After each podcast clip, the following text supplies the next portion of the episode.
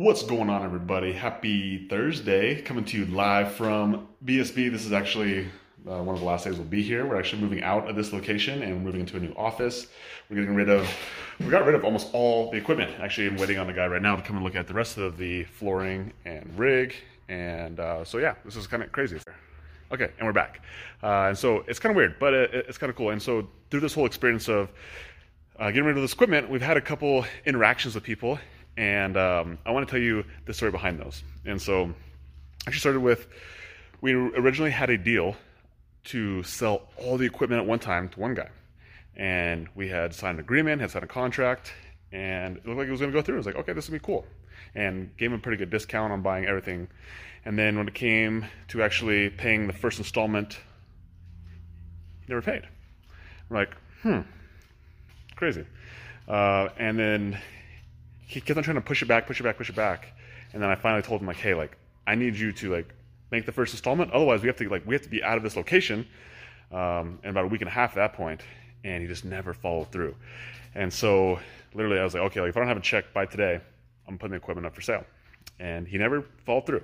And so my wife's like was, was starting to get mad, and she's like, yeah, I can't believe he would like he would do this. Like this was literally seven days before we're supposed to be out of this out of this spot. He's like, I can't believe he would do that. I was like, it's not about him, right?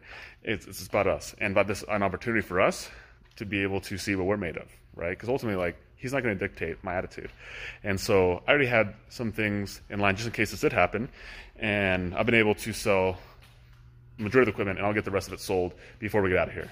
And so that is one of the coolest parts that I want to share with you is that like I could have got mad at him, I could have blamed, I could have been like, you know what, this is crap. Like he literally let us on the line for like a month um, and I had all, I would have all that time to be able to sell equipment, but instead I had to sell in a week. And because I had to sell in a week, I had to be fast, I had to be quick.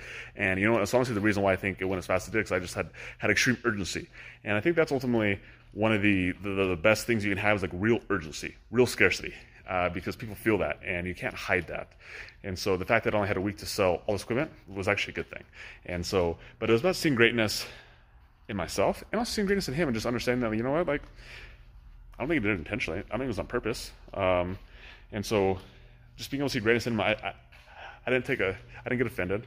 I didn't shut down. I didn't start to blame. I just figured I put back in my corner, like, what can I do, right? And so I've seen a lot happen in my relationships with my family. It's just my wife and my kids. Like, I'm very, like, my reaction is a lot of times to to get upset and get frustrated by them, and to always think that they're trying to make me mad, trying to trying to piss me off. Um, but ultimately, like they're not. They're just there to help. And I think that's really what the what the thing to understand is is that like when you're able to see greatness in people who are closest to you and understand that they like like they have good intentions. They're good people.